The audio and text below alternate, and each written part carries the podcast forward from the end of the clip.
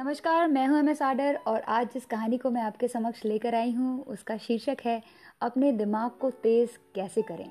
How to sharpen your mind कहानी है दो बेस्ट फ्रेंड्स की, उनका नाम था वैजंती एंड लक्ष्मी। वैजंती हमेशा हर चीज़ में सक्सेसफुल रहती थी और लक्ष्मी एक एवरेज परफॉर्मर थी। दोनों ही नर्सिंग की पढ़ाई कर रहे थे। एक दिन क्या होता है कि दोनों अपनी इंटर्नशिप को डिस्कस कर रहे होते हैं, हमेशा की तरह वैजंती बहुत कम बात करती थी। लक्ष्मी उसे कहती है, एक बात तो बता हाँ? ये तू इतना कम बोल के नाटक करती है ना? ये दिखाती कि मैं बहुत कम बोलती हूँ। इस बात को सुनकर वैजंती ज़ोर से हंसती है और कहती है हाँ तुझे ऐसा लगता है कि मैं नाटक कर रही हूँ तो यही सही।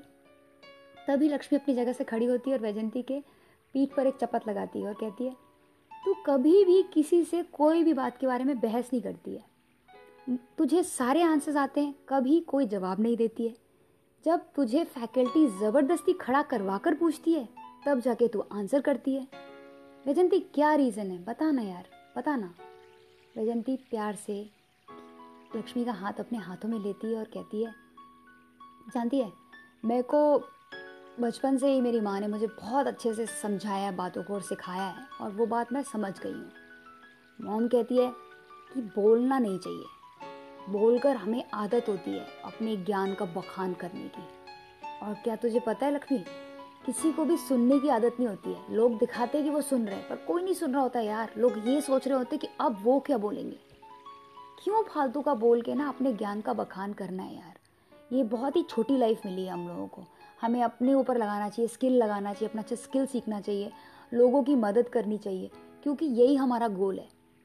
ये बात को मैं बहुत जल्दी समझ गई और अब तुझे भी समझना चाहिए।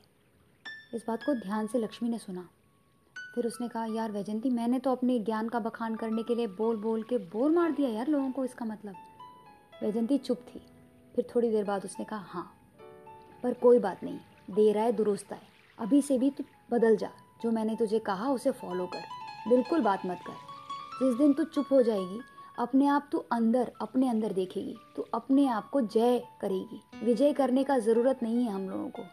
दूसरों को जीतने की कोई ज़रूरत नहीं हम लोगों को। वो उनकी जर्नी उनको करने दे। तू सिर्फ़ अपने बारे में सोच, अपने स्किल के बारे में सोच, लोगों की मदद कर। बस। अपने आप तेरा दिमाग लेज़र शार्प हो जाएगा। एक बार तू चुप होकर देख। शांति में शक्ति है, सबसे बड़ी शक्ति। इतनी ज़्यादा बड़ी शक्ति कि कुछ भी कुछ भी संभव है। और अच्छा बहुत अच्छा होता है इससे।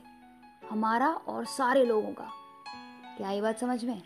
इस बात को सुनते ही लक्ष्मी बहुत खुश होकर गले लगी वैजंती के और दोनों ने तय किया, वो कभी भी बातें नहीं करेंगे, उतना ही बोलेंगे जितने की आवश्यकता है, नीड।